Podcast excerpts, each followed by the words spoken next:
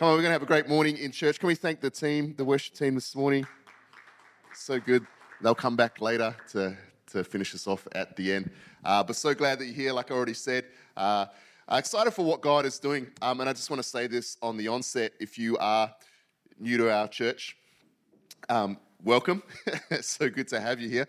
But I really feel, hey, we're on a turning point uh, as our church. We are officially um, in our third year, but really we've had one year of services because uh, we won't mention why, uh, what happened, and everyone knows about it in Melbourne. But hey, we've been officially had services for about uh, a year now, but I really sense at the beginning of this year uh, there's things beginning, there's momentum uh, beginning to shift. Not that there was moment, wasn't momentum before, but there's a new momentum happening. Just take a look around. Uh, you know, God is on the move. So I want to encourage you, hey, strap yourselves in. Um, a little bit last week talked about that. Strap yourselves in for the ride. Uh, God is going to take us somewhere as a church, but God wants to take you somewhere individually. Uh, and if you've never been into a church before, uh, we are a Bible believing church. We believe the Bible is what we call plenary verbal, which means that every word that is written in the Bible that's available to us was intended to be in there by God. Um, and it's, it's, it's put there for us. It's put there for us to, hey, uh, be better at life and to do life better, but also, and more importantly, understand the nature and to have a relationship with God. If you don't know what I'm talking about, towards the end, I'm going to give you the opportunity to have a relationship with God. And I encourage you in that moment, hey, take that opportunity and watch what God will do in your life. Amen. Is anyone sitting next to anyone particularly nice this morning?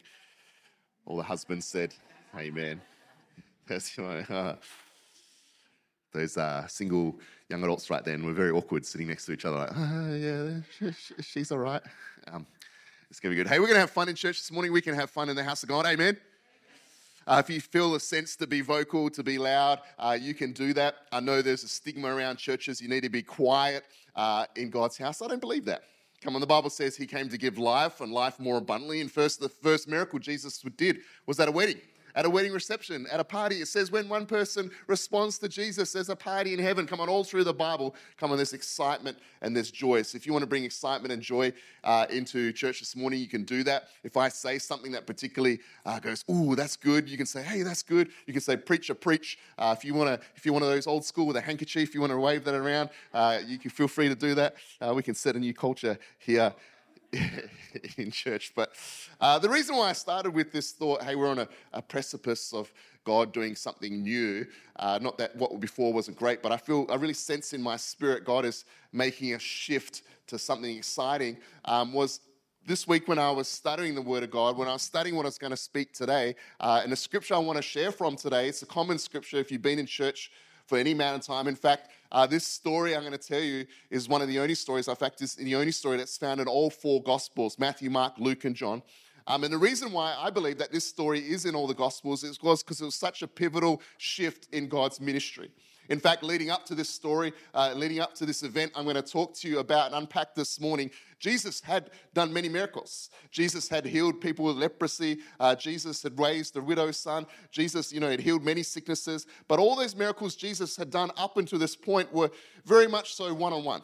In fact, for except for blind Bartimaeus, if you read it in Mark, it says it was two blind men, you know, maybe one on one or one on two. It, it was very isolated in the sense that Jesus worked. But this miracle, which I'll talk about, which is entitled in all the Gospels, is feeding the 5,000. This is the first time it's like Jesus' ministry shifts from one on one to like, wow, okay, this is big okay, wow, this is not hidden anymore. This is not behind the scenes. In fact, uh, this is some momentum shifting, stadium filling miracles happening in this moment. I feel from this point, there was a shift from Jesus' ministry, which is always focused on the one, but it's like, aha, this is not just for the one, this is for everyone. And I believe the sense for this in our church, and what I really uh, want to speak this morning, a little bit of a bit of, a bit of a different message is what God put on my heart for this church. What I believe what God's heart for this church is, what God's heart is for his church in general, but I really believe God put us here in Camberwell, um, particularly for the once, yeah. but not just for one.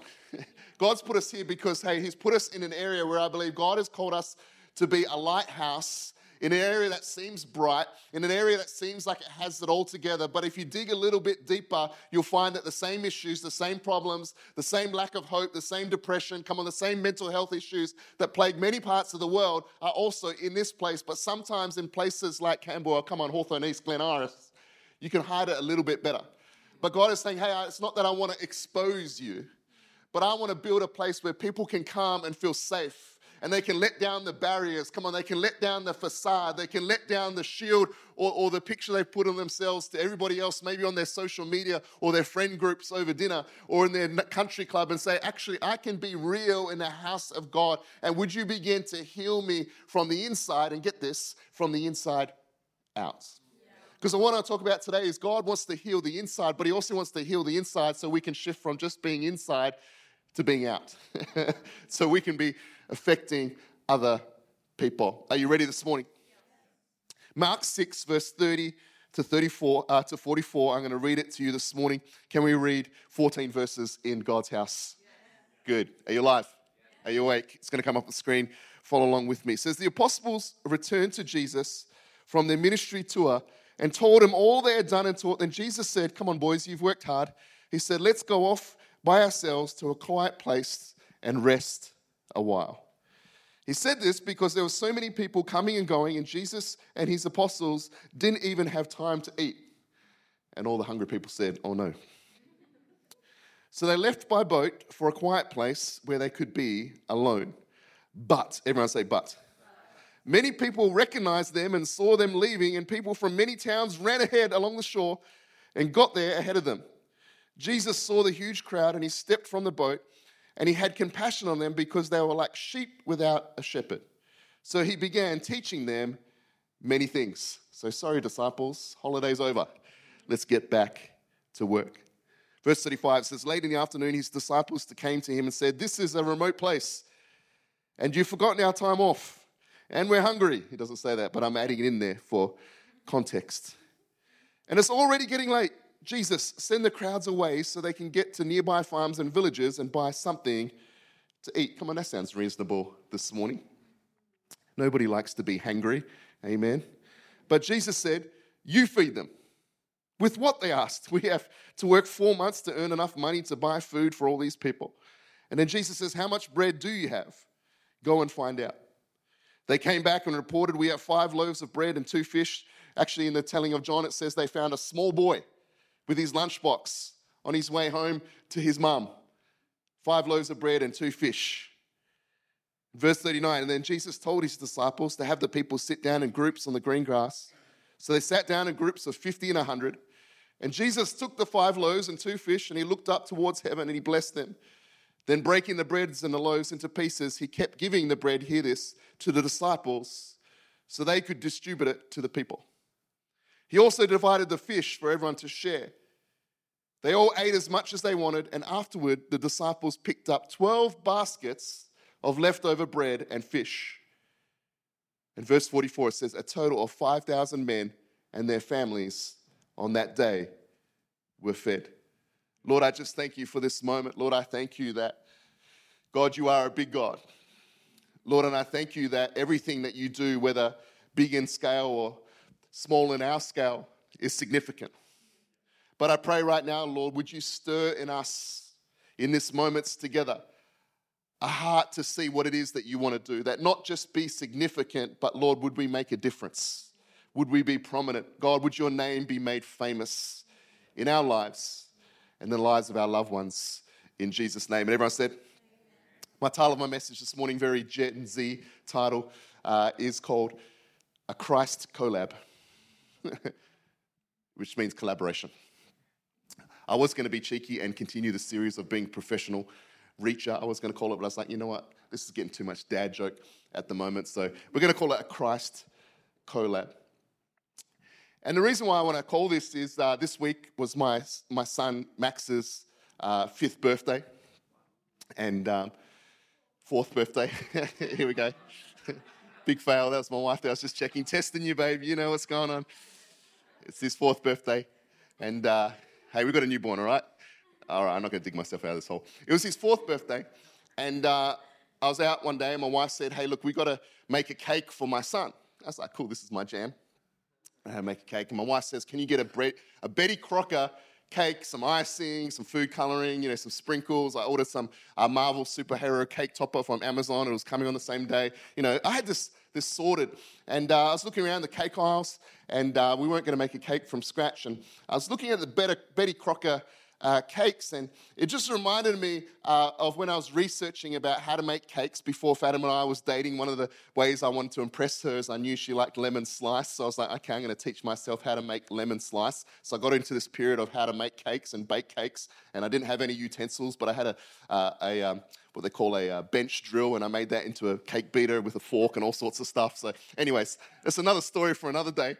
Uh, but I researched that back in this time, and, and, the reality is when they talk about Betty Crocker cakes, I don't know if you knew this, but actually, um, when they make these cake mixes for all my chefs out there, is they can actually make the whole cake into a powder form or packet form, and you can just add water and could make the whole cake.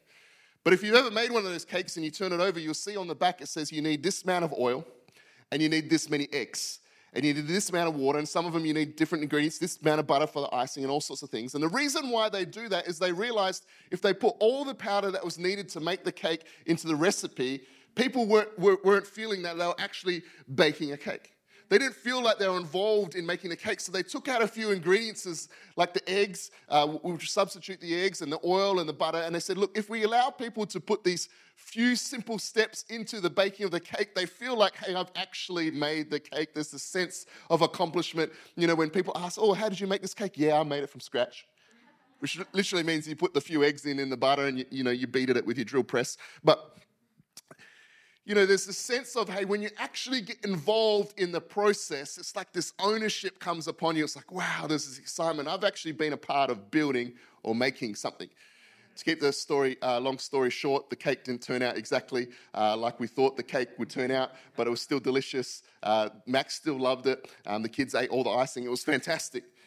But it reminded me of this, you know, when it comes to the house of God, or when we read about this miracle here, you know, the reality is when we think about who Jesus is and we think about who God is, that God could accomplish on earth what he wanted to do by himself, but in fact, he chose you and I to play a part. He chose you and I to maybe, hey, if we put it in the same context, add the butter, add the milk, you know, uh, add the eggs, even though we don't really need to, because Jesus wanted to involve us in the process so we could have some sense of ownership. It's like, ah, look what I have built with God. Look at what I have built with God. Now, one thing I love about this miracle is uh, when you look through many times in the Bible, a lot of things revolve around food. As you can tell, I like my food. Uh, we're actually going to head to Yo Bar after this, so if you're keen for some frozen yogurt with toppings, feel free to come along uh, to that. But there's something significant about having a meal. In fact, one of the great families in church had a whole bunch of us over on Australia Day to have a meal. There's something fantastic about eating together. And I find it significant that Jesus to- chose this pivotal moment to shift his ministry and to revolve it around sitting together in groups and having food. Because there's something about eating together that makes relationship together seem more significant. There's something about eating together where conversations over food, come on, with conversations over the dinner table, when conversations when you're filling yourself with flavors, all the senses are involved. There's something about that experience that cements those moments and those memories in time. Another interesting thing when I thought about this verse is, you know, when it comes to teaching the Word of God, when it comes to being a part of what God is building, if we're putting it in that context, come on, when people come to church, they don't just want to be entertained, Come on, they want to be fed. The people came and it says they were hungry. Jesus fed them and they left satisfied. I think when we come into the house of God, it's not just about the music and it's not just about the singing. It's just not just about Nathan's keyboard playing and uh, Nick's guitar, but it's about, hey, God, I want you to fill me. I want you to feed me. Come on, I want to be fed on the word of God. In fact, Jesus himself says that he is the bread of life.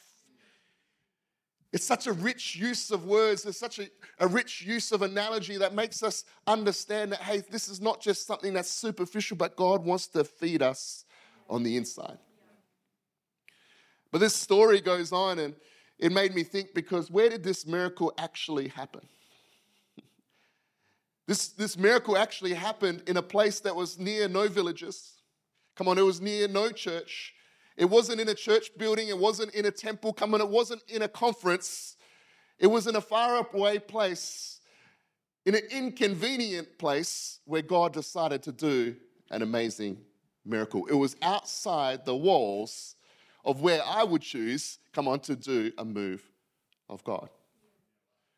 I've been reading this uh, daily devotional, in fact, on the QR code in front of you. I think it's still on there, it might not be. Um, but every day it gives us this devotional, and it's talking about this concept, con- concept about rewilding the gospel. It's taking the gospel back into the wild. Is that sometimes we can be I want to bring the gospel into, come on, the safe place, the safe place of my church, the safe place of my community. But in fact, every time you read the story of Jesus, Jesus was always sending people somewhere. He was sending them into the wild. He was sending his message into the wild. And we hear this miracle where Jesus is saying, hey, let's go, come on, into the field and let's do a miracle. I want to encourage you this morning. When God chooses us, come on, to collaborate with Him, I want to tell you 99% of the time, it's Jesus sending us out into a place for us that may seem inconvenient. What does that look like? Hey, this is my home. Come on, this is my neighbors. This is my workplace. This is my university. This is my school. Come on, this is a place where I'm, I'm just having a chill time. Jesus, I don't want to talk to anybody. I got my AirPods in, and all of a sudden you get that sense, or someone sits next to you, and God is like, This is the moment I want you to share the good news about Jesus. I want to encourage you. Come on, that's rewilding the gospel. I found in my life where God has done the greatest miracles is in a time of greatest inconvenience. It's like, come on, Jesus, I got a lot on. And it's like this person will come along and begin to talk to me. One of our team was sharing this morning. It's like they come to talk to you, like, oh no, how can I get this person away? Um, before you realize, it's like, hey, actually, God maybe have brought this person to speak to you. Where is God sending you this morning? Where has God placed you this morning? And where is God saying, hey, you know what? There's somebody there, like I as a 21 year old, maybe praying, hey, God, if you're real, would you show yourself to me? Very rarely do those people saying, Hey, I'm at my bottom. I feel hopeless. It looks like I've got it all together, but I'm down and out. God, if you're real, would you reveal yourself to me? Very uh, few times do those people actually go, I need to find a church and walk themselves into the church. Most of those people have reached because God has sent someone to them. It's like, God, if you're real, would you reveal yourself to me? And here along comes a Christian. Hey, how you doing? Oh, what are you doing on the weekend? I'm going to church. Oh, wow. God is real and God is sending you. Um, I forgot to give you this scripture, I think. Colossians 4, verse 3 to 6 says this Pray for us, too, that God will give us many opportunities to speak about his mysterious plan concerning Christ. This is Paul speaking. That is why I'm here in chains. Pray that I will proclaim this message as clearly as I should, live wisely among those who are not believers, and make the most of every opportunity. Let your conversation be gracious and attractive so that you have the right response for everyone. I love that. be prepared. Be prepared in every environment to be approached by someone who's like, hey, there's something different about you. Can we have a conversation? And all my sanguines said, and all my phlegmatics went, melancholics, leave me alone. So they have this dilemma this well known story, and Jesus says, You feed them. And they come up, come on, with the, the response and the, the reasons why that I probably would. It's like, come on, let's do the numbers here. It's 5,000 just men, not including their families. Let's say conservatively, hey, there's 12,000 people here. Um, food costs money. There's nowhere around. Even if there was places around, uh, we're not getting paid very well, Jesus. We're like in ministry here, full time ministry. It's like this would at least cost us a year's wages to just give each person a little bit. Come on, that's a reasonable answer. And like you would expect, your boss would go, "Oh, okay, let's speak to the accounts team. Um, where can we shift around the budget? Uh, maybe um, you know we'll send Racer out. We'll do a quick um, Uber Eats. Who's got them on on speed dial? You know." But Jesus is like, "No, nah, I don't want to hear any of it." He turns to his disciples and he says, "You feed them." and he says, "This thing, which I would say to you, which Jesus said to me, he says, "What do you have?" Such a simple thought, yet such a valuable lesson, is taking stock of actually what do I have? And I want to add to that who has God placed where you are? Often we can come up with every reason why not, but we never stop to see actually what is it that we do have and who has God actually placed around us that could be the key or the catalyst for us to get this breakthrough. I say who because, hey, relationships with people are not just key, but I would say essential to gain and to grab what God has for you. I love this analogy. It's like such a preacher analogy. They talk about the cross, and the cross is up and down, come on our relationship with God and us. But the cross is also left and right. It's a relationship with people that God has placed on our left and our right. Where has God placed you, and who are the people that God has placed around you? And just take a look at them, maybe not now. Look at them intently, maybe not now. Stare into their eyes and go, What is it, God? that you've placed this person around me. For those of you who are married, praise God that God has given us good wives, and all the husbands said. And for all your wives, praise God that God has given us good husbands. that was even slower. But I was even thinking this the other day, I was stressing about my, my message. And you know, about nine times out of 10, where God begins to download his message to me, is like when I begin speaking to my wife. It's like, hey, I'm thinking this. And then she rattles off this scripture and she's thinking this and that. I'm like, hang on, just let me get my notepad. You know, and this is what happened this time. It's like, praise God for who God places around us because, hey, they're keys to key moments in our life. Who has God placed around you in the church? I want to say this because, hey, sometimes we can come to church, but we don't make an effort to create relationships with other people. And I say effort because it takes effort. Come on, first of all, we need to make the effort to make a relationship with God. But once we get to a point where we're never going to be perfect in that, it's like, hey, I also need to make an effort to make relationships with people. I love it. I have people in church, even though I'm the pastor, say, hey, Ely, let's just go have breakfast. And little do they know that some, um, I'm walking away from that conversation often more encouraged than maybe they are. Not that they're not encouraged. But I need to make sure I'm having those relationships as well. I need to make sure I'm having people saying, hey, Ely, how are you doing? I love it. Yesterday, me and my wife, um, we're looking for uh, a property. We have to move out of our current rental property in a few weeks. And, uh, you know, we got three kids, a newborn. And, you know, Fatima's also started this relationship with one of Chloe's um, school friends' mums. and we're like, hey, it's important for us to hang out with them as well.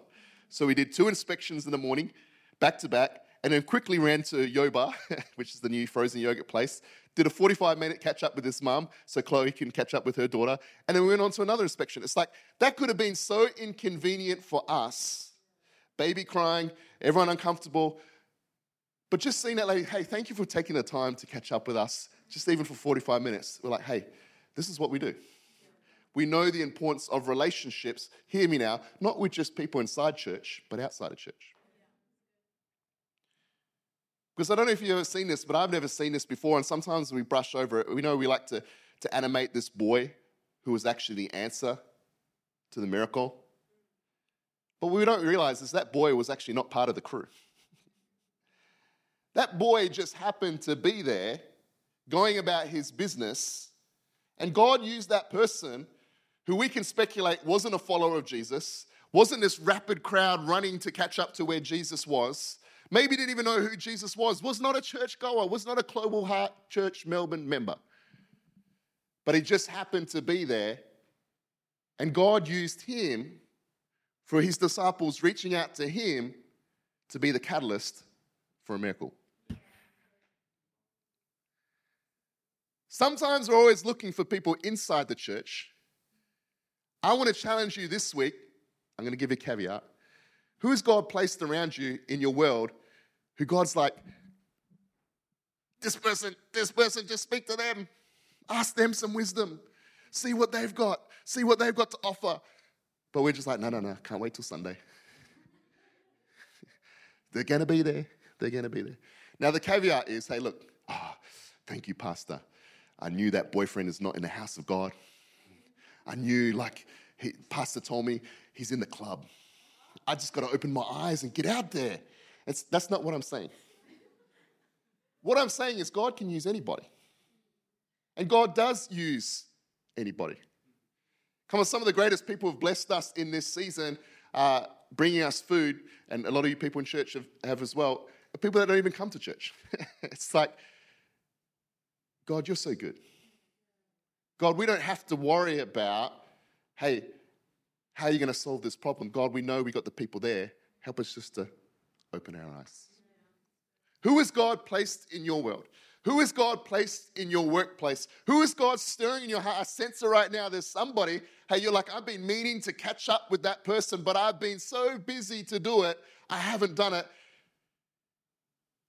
Here's the word from God stop putting it off. I've been so surprised when I've caught up with people about things that are not church related, and then we end up having a conversation about God. it's like I'm there to work out how to secure a deal on a building for church, and they're there to talk about, hey, what does God say about this when raising kids? I'm like, hey, this is a fair trade. You give me your expertise on this, and I'll give you my expertise on this. God works like that. Who has God put in your life? Go and find out what you've got. I say that to say this because some people don't have any friends that are outside of church. And I'm not talking about people who speak into your life, who are in your inner circle, but sometimes people are just surrounded by church people. Hey, how's your day? Oh, blessed, brother. How's your day? Oh, blessed, sister. So blessed. So good. Got any troubles? Nah, I do, but I give them to the Lord. How much did you tithe this week? Well, tithe is 10%. Well, I tithe 12. I find with myself being able to talk to people, come on, who don't go to church, keeps me sharp. But it also keeps me exciting, exciting what God is doing. It's like, wow, God, you are good. Amen? And then it goes on, it says this it says, so they find what they have and they say, Jesus, this is what we got. They're not too ambitious about it. They're like, come on, Jesus, this is this is not going to work. This, this is tough. It's not looking good. There's not many people here. You know, there's not many, many opportunities here, but you know, we do have this, and Jesus says that's enough. But what happens next is amazing. It says, Jesus, thanks God for it. They put what they do have in God's hands. What is that? Hey, God, I trust you with who you've put around me. God, I trust you what you've put in my hands, but I also surrender it to you. And God says, That's enough. Watch what I'll do. And this week, God asked me this question. He said to me, What do you have? And what do you see? And I said to God, God, what do you see for your church? And he flipped it back on me. This is, this is a little conversation I had with God because I was trying to sit there and I was trying to pray. I was like, God, show me what it is that you want for your church. And God says, Hey, what do you see? He said, What do you see for your My, your heart is in the right place. And, and I got out a pen and I began to, to write down, okay, this is what I see. This is where I'm at, but this is what I see. And can I share that with you? Yeah. I wrote down these few things and I said, This is what I see for my family and for this church and for you guys. Because someone once said to me, Don't build a church that you don't want to go to. build a church that you want to go to because, come on, God puts those desires in our heart. And I put a place that would shape me and the men of our church and our community to be strong, come on, to be loving, to be protecting fathers, husbands, sons, and brothers. That's the number one thing I put. Then I put a place where my children or your children or our teenagers can fall in love with God. They can find their own purpose. I want a church that my kids love and are excited to go to. I want to build a church where my, my children find friends that propel and protect each other in God's purpose. Come on, this is what I'm requesting God. It's like, God, this is what I want to see. I'm not, I'm not, not speculating or down talking what's going to happen, but this is what I want to see. Then I put a place where people don't just find community, but find family in the house of God.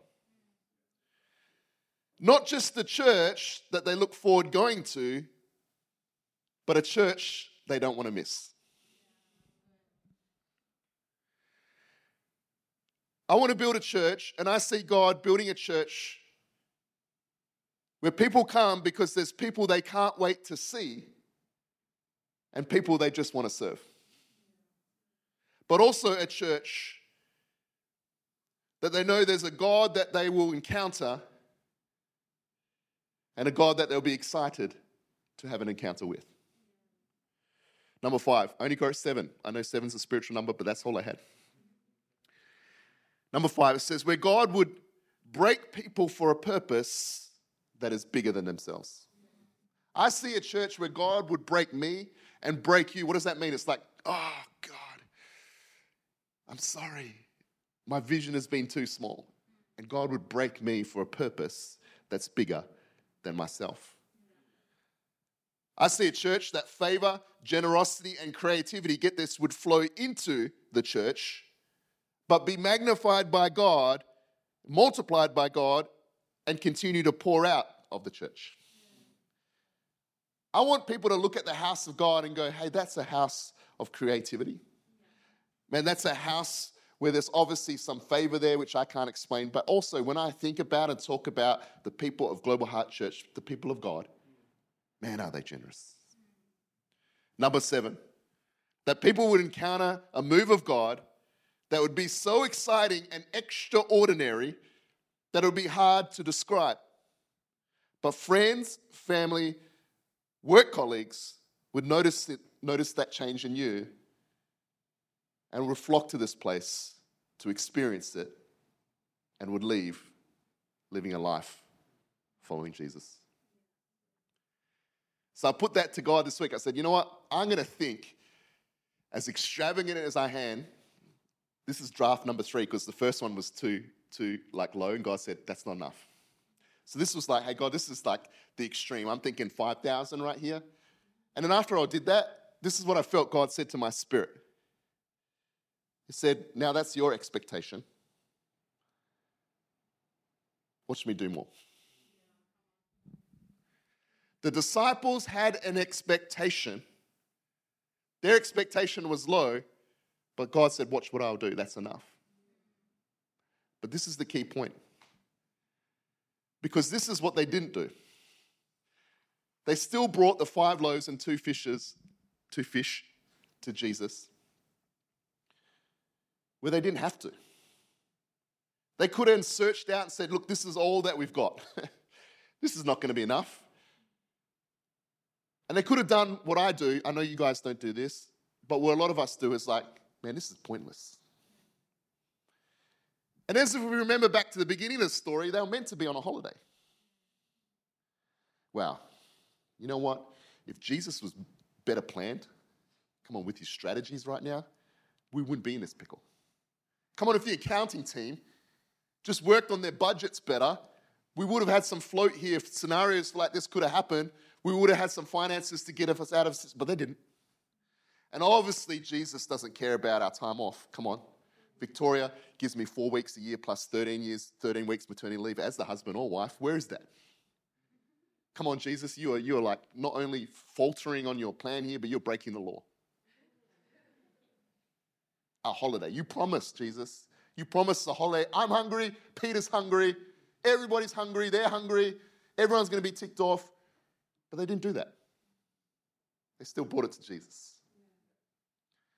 And Jesus really convicted me because sometimes I can come with my eyes and my critique at a level of my own understanding.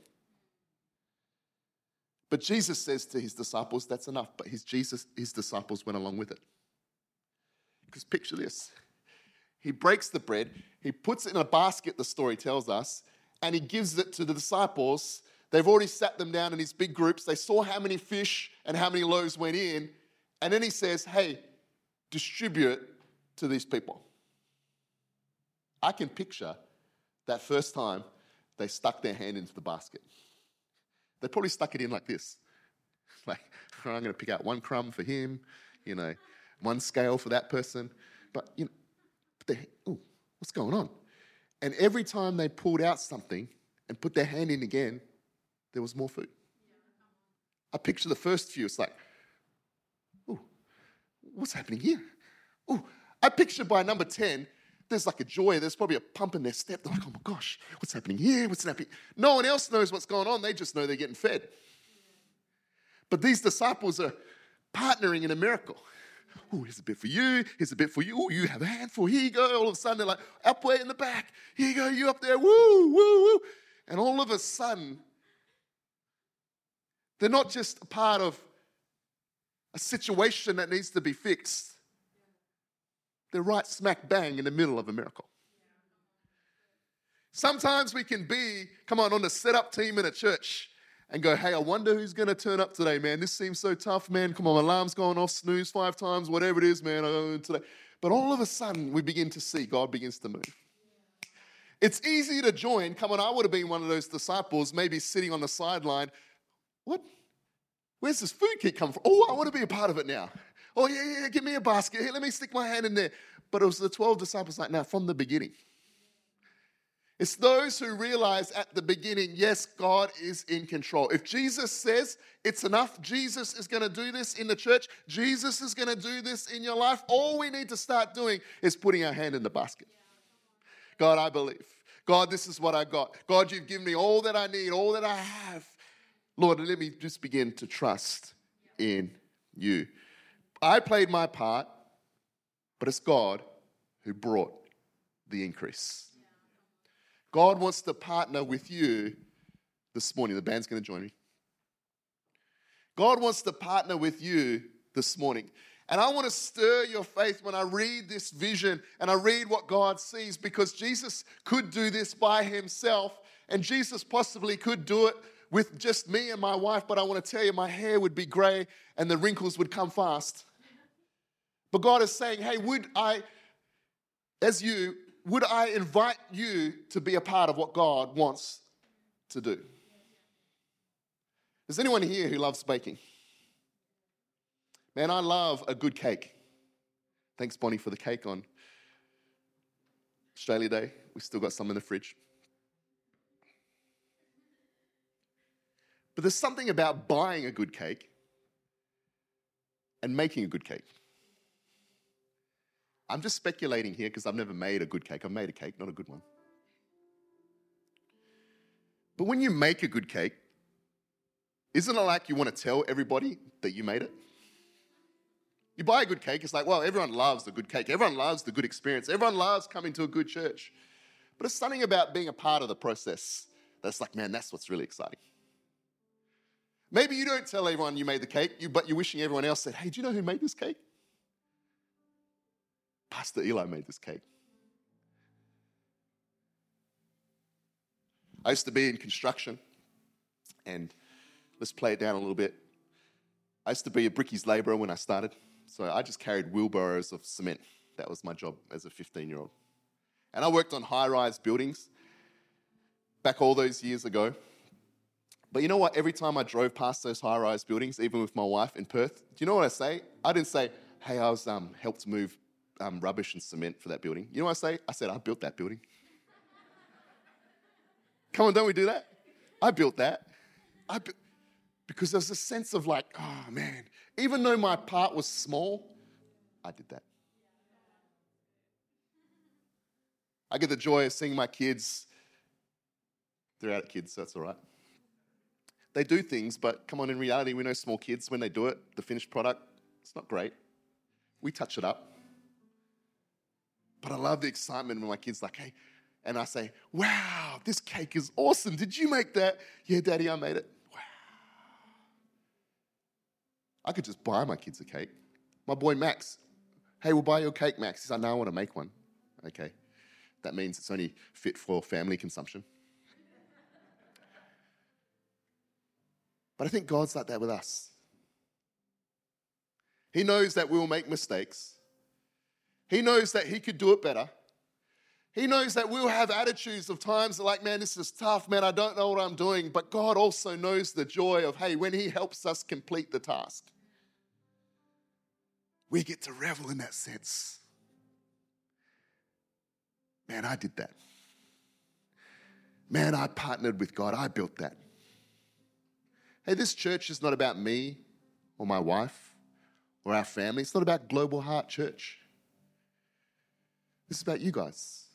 This is about us as a family saying, hey, together, God has chosen us to play our part inside the walls and outside the walls. But together, we're building what I see, what God sees, and what none of us can imagine what God wants for His people here in the area that He's placed us. The most exciting things for me is not the great services, the great worship, the great conferences. The things I brag about and I talk about is hey, God, you used me to help that person come into relationship with you. God, you helped you use me to do my little part to help that person fly and do something significant for you. God, that's the treasure in heaven. But what does that look like? Sometimes it's getting up early. Sometimes it's 2 a.m. going, man, where's all my paper my kids have used that I can't even print my message? but it's like, God, I trust in you. This is what I have. Would you stand to your feet?